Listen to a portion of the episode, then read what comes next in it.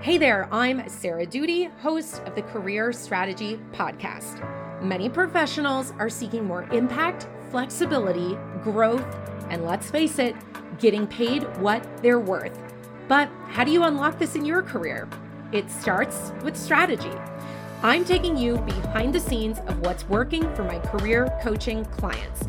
You'll hear strategies and actionable, yet sometimes against the grain, advice for how you can be the CEO of your career and stop dreading Mondays.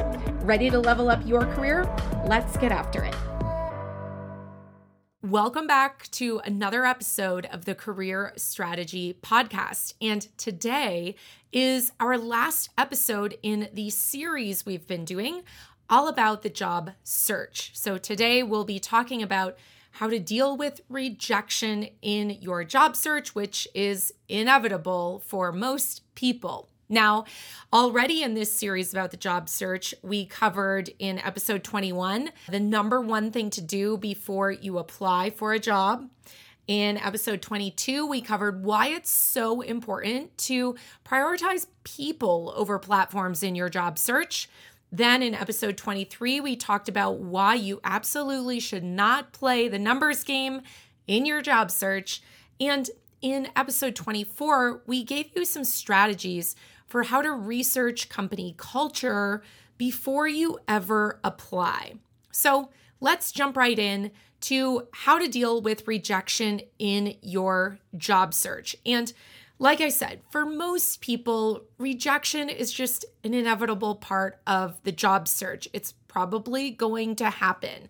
Now, that's not to diminish the impact that rejection can have, but I think one of the first things we need to do to start to deal with it is just to accept that it's kind of a part of life. And it's not a reflection of your self worth or value as a person, as an individual.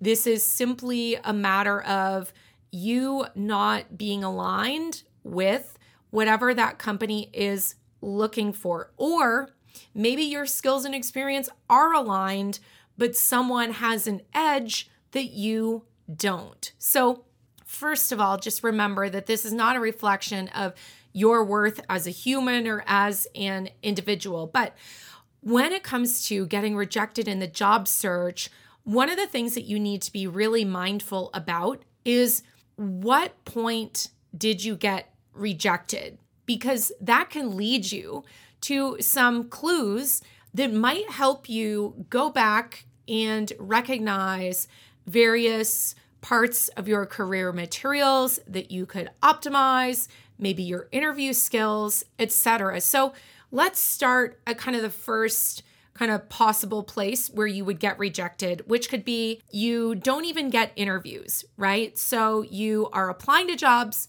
and you're not getting interviews. Okay, so what does that mean? You get one of the kind of automatic rejections, or maybe a, a human really emails you to say, hey, we received your application, we're not moving forward. Okay, what you need to do is think, something is not creating a strong enough first impression, right?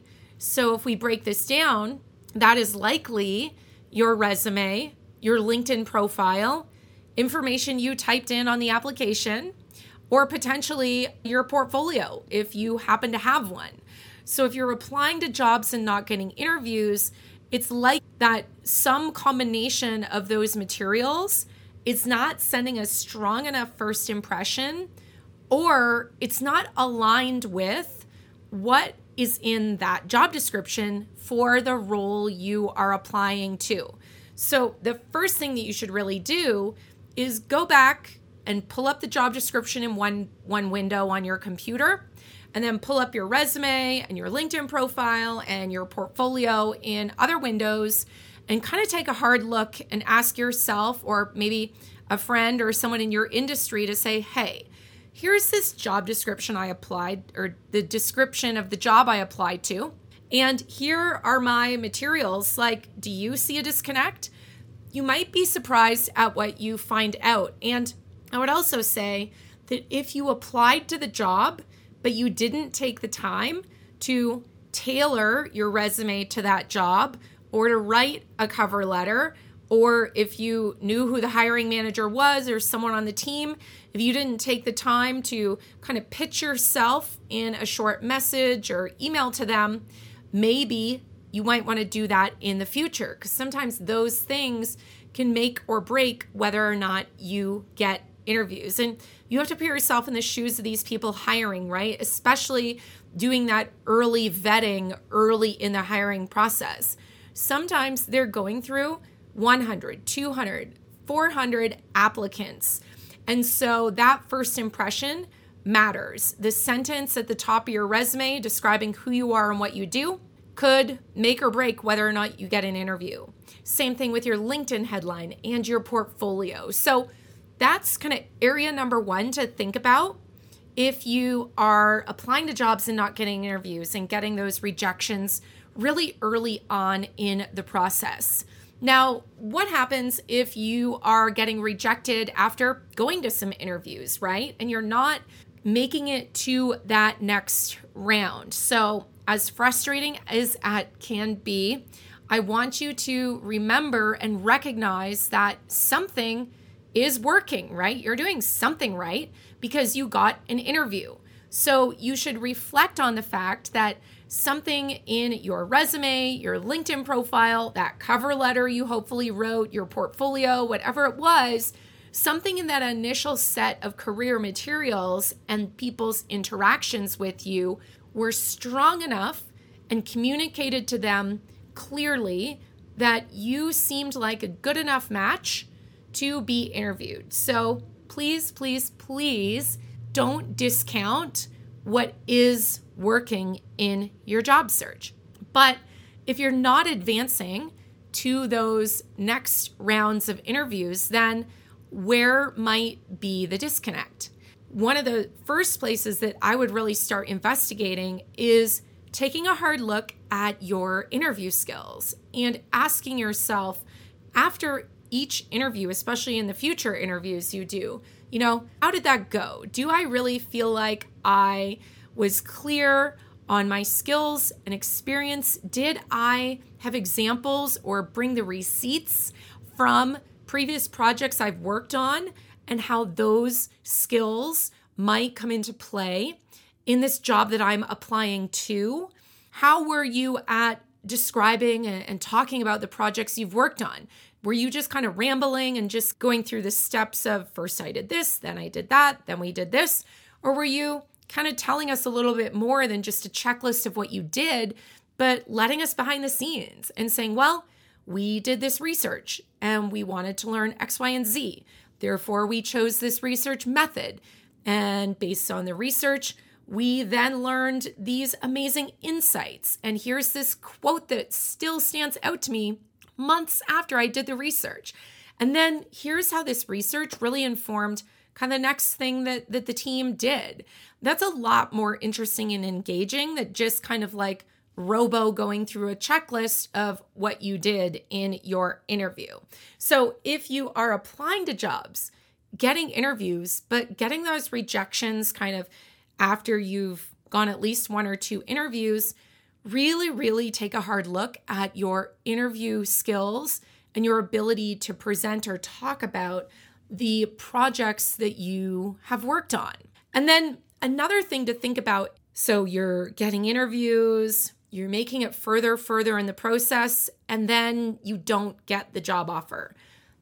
Let's be real. That is not a good feeling. It's a letdown for even the people with the best kind of nerves of steel, right? It's still going to sting a little or a lot. But here's the thing there are so many reasons why you may not be extended a job offer. And sometimes you'll never know. Sometimes it could be that the company's budget gets cut and they can no longer hire anyone. Sometimes companies' priorities change.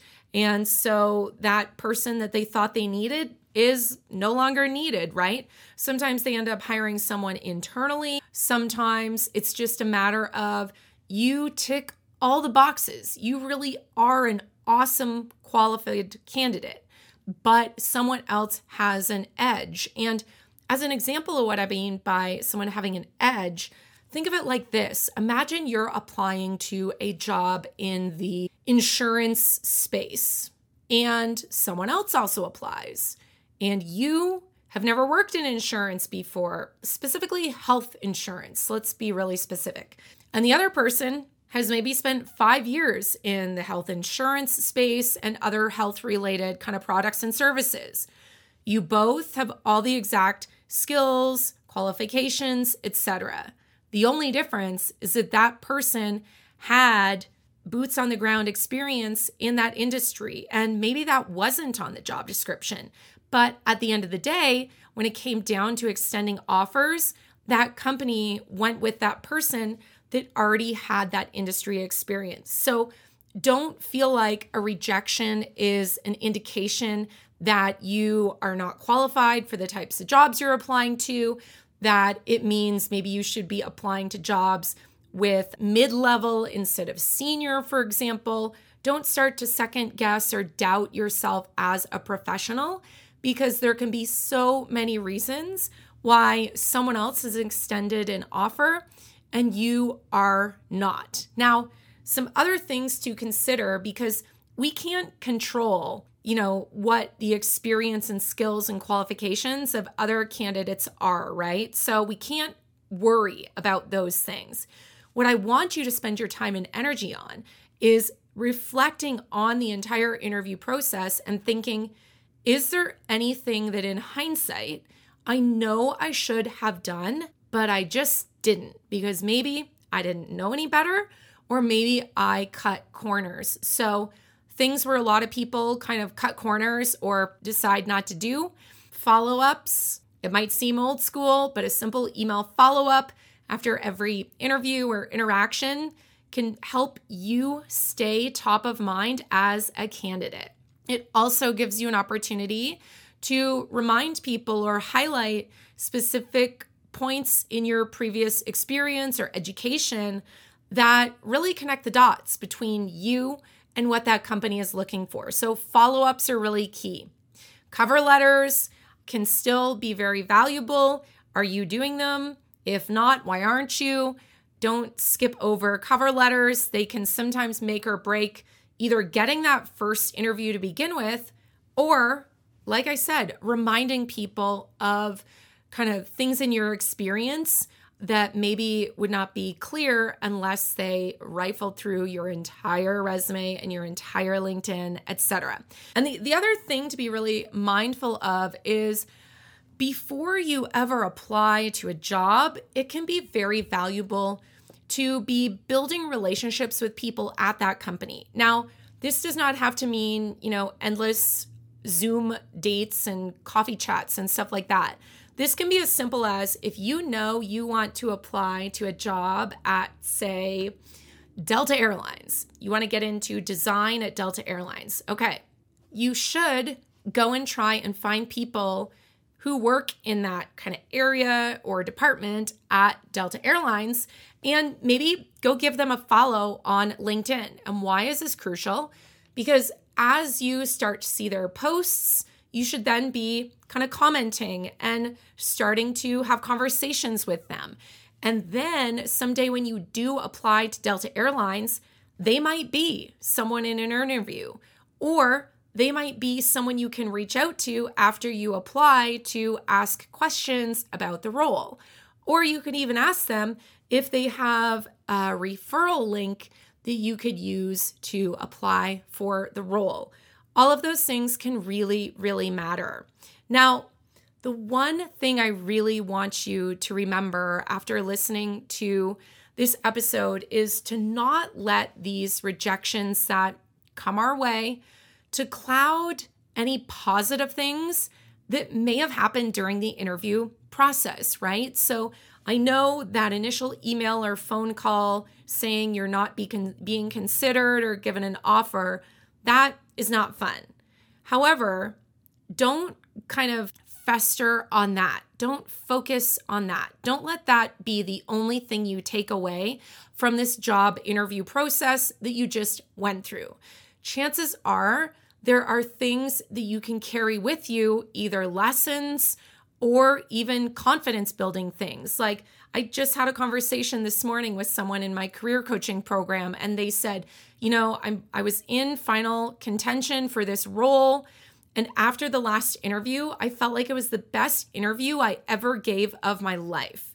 And I still don't know if I have the job or not, but even if I don't get it, that feeling of having given the best interview of my life, I'm going to take that confidence into future interviews for next time.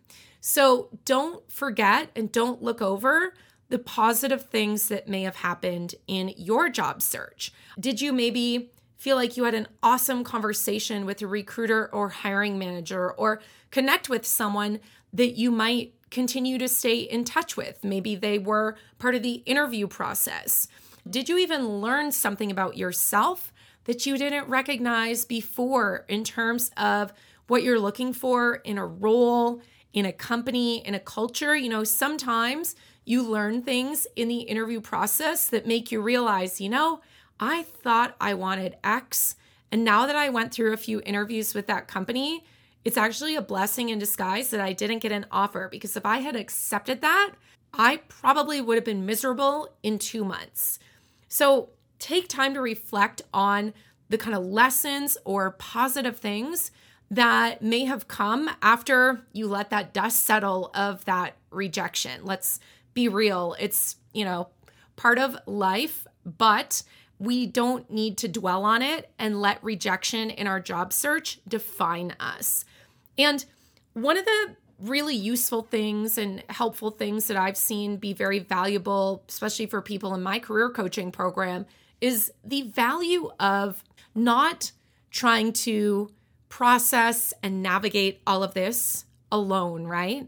There is such value in having a community whether that's a program like my program that I run, or just a small group of kind of inner circle people in your community or your life that you're sharing these frustrations with. It's not healthy to let all of these feelings and thoughts and speculations kind of just bubble up inside of us. We need time to think through them and to have people also help kind of reset our perspective. So if you are currently kind of operating in a silo in your job search, I really encourage you to find a community of either like minded people, like my community of career coaching clients, or people that you trust in your life or in your career or from prior jobs you've had that you can share some of this with because they will be very helpful in reminding you that your worth as a professional and as a human is not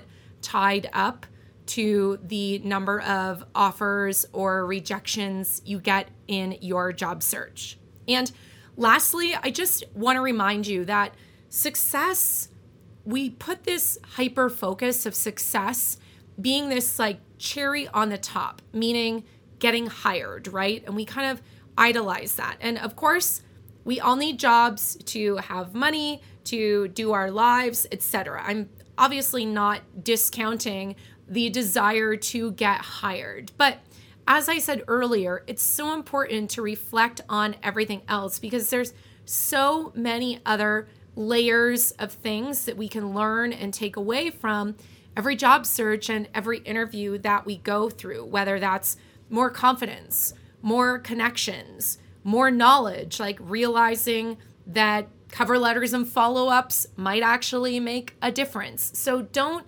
don't beat yourself up too much and don't focus too much on the kind of cherry on top version of success because there is definitely opportunity to grow on a personal and professional level as well beyond just growing your job title and your job salary.